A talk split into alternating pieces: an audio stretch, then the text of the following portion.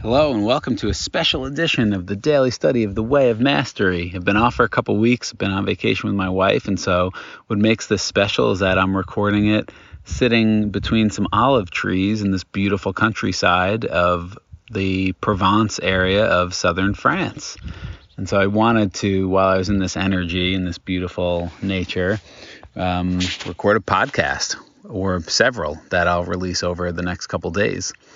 And so I don't have my book with me, so I don't know exactly the paragraphs, but I've got the Kindle edition on my phone. And today we're continuing with lesson three, the power of forgiveness, and the section called healing exercise, where Jeshua continues. When I was being nailed to the cross, there was one who raised the mallet to strike the nail. And as he raised the mallet, his eyes met mine for just a moment. I did exactly what I have described to you. By this time I had mastered this, so it was done very quickly. I asked myself, how have I ever wanted to drive a nail through someone else? And I remembered my murderous thoughts. I forgave myself and brought my attention back to that one and asked only to see the light in him. And I asked, what is it that this action is mirroring to me? What is it masking within him? And I saw that one soul, and I loved that one soul, and I felt compassion for that one in that moment, mark my words, in that moment of eye contact, that one got it. So beautiful, and I love when Jeshua shares uh, stories from his from his life in this incarnation uh, that are, you know, maybe more detailed or different than what I think many of us are used to in terms of stories in the Bible. And just this moment where he's being nailed to the cross and imagining this Roman soldier about to strike the nail and just the just that that that instant of of eye contact and the incredible love coming from Jeshua's heart and soul and seeing into the Roman soldier's soul and knowing who he is. And as Jeshua says he'd been he had mastered this process of forgiveness and understanding projection by this time. And so it was instantaneous to to ask how have I ever wanted to drive a nail through someone else? I can just imagine that this soldier is following orders and this is an enemy of the state who's causing lots of problems and or at least that's what he's been told right? Even though his heart is probably like this man is so peaceful and loving yet here i am gonna nail him to the cross. And so this moment of, of eye contact of soul contact is just really beautiful. And jeshua being like i love it's like the honesty in it so him asking himself, when have I ever wanted to drive a nail through someone else? And then remembering my murderous thoughts. You know, we're taught or told, you know, growing up, learning, at least I was in the Catholic Church, like that Jesus is this perfect Son of God. He's perfection. You're not, but He is. And everything about Him was perfect. Uh, there's a whole bunch of, you know, crap around that too that we're unraveling as a as a collective from the virgin birth and this idea of women um, to him being perfect and you being not. So, anyways, what I love is he's acknowledging, yeah, I had murderous thoughts, but that's the whole point. They're just thoughts. Like even he in this human incarnation had murderous thoughts, and he was honest. Yeah, I've had those. I forgave myself. I rem- meaning uh, the way that I see that is I remembered who I was and who I am, and I brought my attention back to that one and asked only to see the light in him. What is that action action mirroring in me? What is masking? What is it masking within him? Meaning, what call to love is he putting out by trying to hurt me in a way? And it makes me think about. I was trying to think of some examples uh, while we've been on this vacation in France, and the first one that popped into mind is we went to this cafe, and so many of the the the, the French natives um, have been so wonderful and, and loving, and they, I think you know there's this bad reputation that the French can be rude to foreigners uh, and and tourists, and that might be true some and just like anywhere else you go to the states and you're french there's probably to be some people that are rude to you. So you know it's just i think uh, part of the human experience. And so we went to this one cafe and I don't speak very much French at all, but I was enough to order more and I uh, some. I think we ordered some coffees or waters or whatever. And the waitress, uh, the the the yeah the the server, she put down like plates and, and knives and I said, oh. I, later when she brought back the coffee, said we're not going to order any food. So she got upset. She was upset, clearly, visibly upset that I didn't tell her earlier, and she had set the table, and now she's got to unset it. And um, just what it brought up inside of me thinking about how this applies is what is this mirroring to me? It's the times where I might feel annoyed or inconvenienced by somebody else innocently making a choice.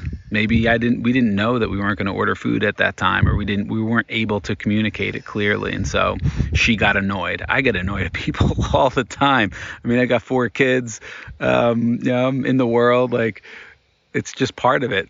So just being, yeah, what is this actually mirroring to me? My own annoyance of inconvenience or my own feelings of wanting to feel superior to somebody else because they may not speak the language or they may not be as intelligent as I think I am. Like whatever it is, right? And what is it masking within them? Maybe an insecurity, maybe she's having a really hard day. Who who knows? But just asking those questions and bringing it back to compassion and love and forgiveness. Forgiveness meaning remembering who, who, who we are as this expression of love and form that we've forgotten, temporary amnesia that we've forgotten. And so we interact with each other uh, sometimes very transactionally like oh you're the you're the server i'm the client or you know whatever it is any kind of transaction we can have transactional relationships with uh, our family members even oh, you're this and I'm that, and let's just do the transaction. Um, you can have transactional sex. So it's just, um, I don't know how I got off on that.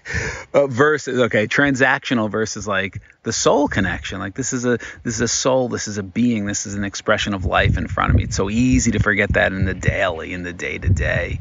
That's why it's it can be such a beautiful practice to wake up every morning and remind our have some kind of have some kind of practice to wake up in the morning and remind myself of that and what's really happening in this lifetime. All right, I continue. Jeshua says, Because my energy was different, it created the space in which that soul could make a new choice. That soul suddenly saw the entirety of its experience and realized that if it allowed that mallet to fall upon the nail, it would be a decision to choose to continue being nothing more than a doormat for other people's perceptions. And in that very instant, that soul decided to follow a path that would lead to sovereign mastery and never again be a pawn of any government or any group or any faction or any one. He dropped the mallet from his hand. This was a Roman soldier, stood up, walked away, and disappeared. Now, that's just. I, in, everything I read, I want to say, is incredible and beautiful because Jeshua's energy was different, and in total love, it created a space that that soul could make a new choice, implying that that soul had chosen over and over again to to maybe see itself as less than, or to be a pawn, to be used because it didn't think it was sovereign in and of itself. And how many people right now in, in so many ways in this in the world and we're waking up more and more. And by I mean waking up I just mean remembering that we are sovereign beings that we are soul beings. We are not just the pawn of the government or the companies that we work for or anything. That we have total free choice. And in that moment that soul realized I, th- I think it's really cool. Suddenly saw the entirety of its experience that's incredible. Whether it's like every lifetime flashed before his eyes or it just was like an instant of, I've chosen this to be this soldier, this pawn, and I'm ready to make a different choice because of the love that Jeshua was, sharing with this soldier. To continue, the, the decision to continue being no, nothing more than a doormat for other people's perceptions. That's powerful. How many of us have been there? Where we've not loved ourselves and not claimed ourselves as sovereign, powerful, free beings, where we've just allowed ourselves to be a doormat for other people's perceptions, whether it be our family, our parents, our culture, you know, our com- our friends, or the people in our lives, our bosses, our authority figures. Right? There is no authority over you in truth. In truth, there is no authority over you. And in that very instant, that soul decided to follow a path that would lead to sovereign mastery. So it doesn't say instant, instantaneous sovereign, ma- like enlightenment of sovereign mastery, but follow a path that would lead to that, and never again be a pawn of any government or group or faction or anyone. And Jeshua continues, that one, meaning that soldier, the, soul, the soul that was that soldier, has gone on to become a master that is known by literally thousands of beings. He is not in physical form. This one visits many, teaches many. This one indeed incarnated perfect mastery and therefore transcended the world. And it all began as a result of my desire to teach only love. Now we have a very good friendship. So I love that that that this this soul has gone on to become a master that is known by thousands of beings.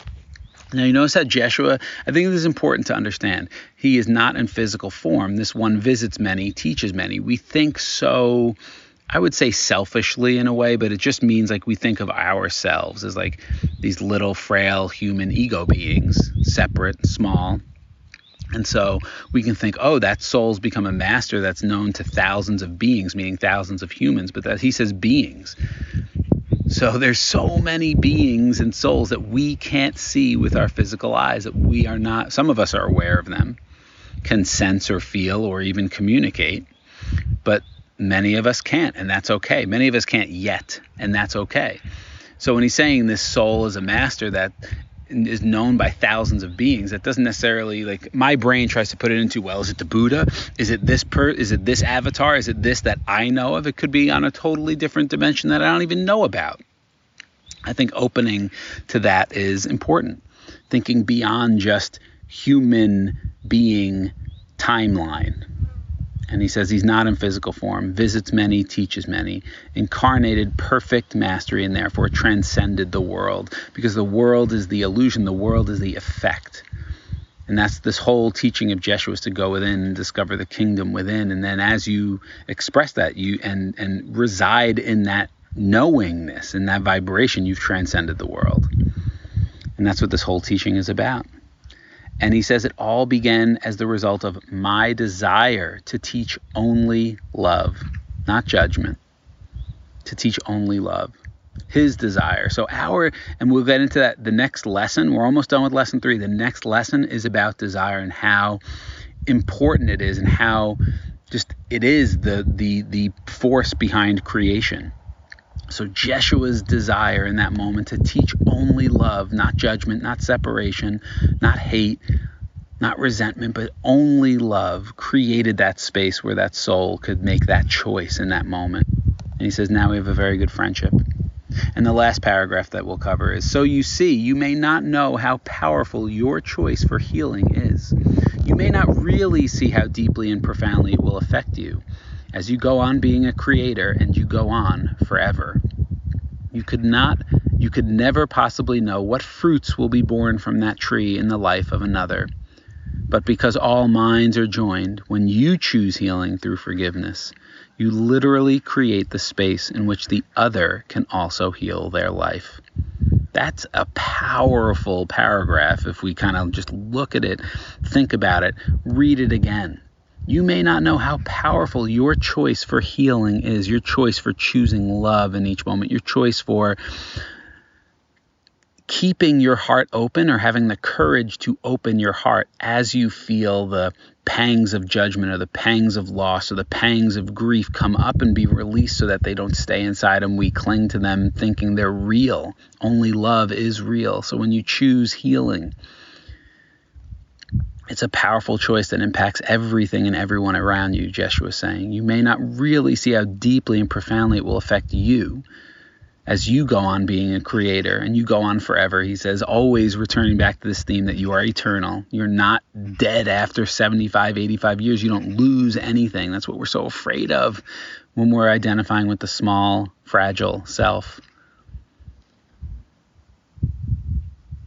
He says you could never possibly know what fruits will be born from that tree of love and healing in the life of another. You can't know, so don't try and predict. We always try and predict, we always try and figure it out.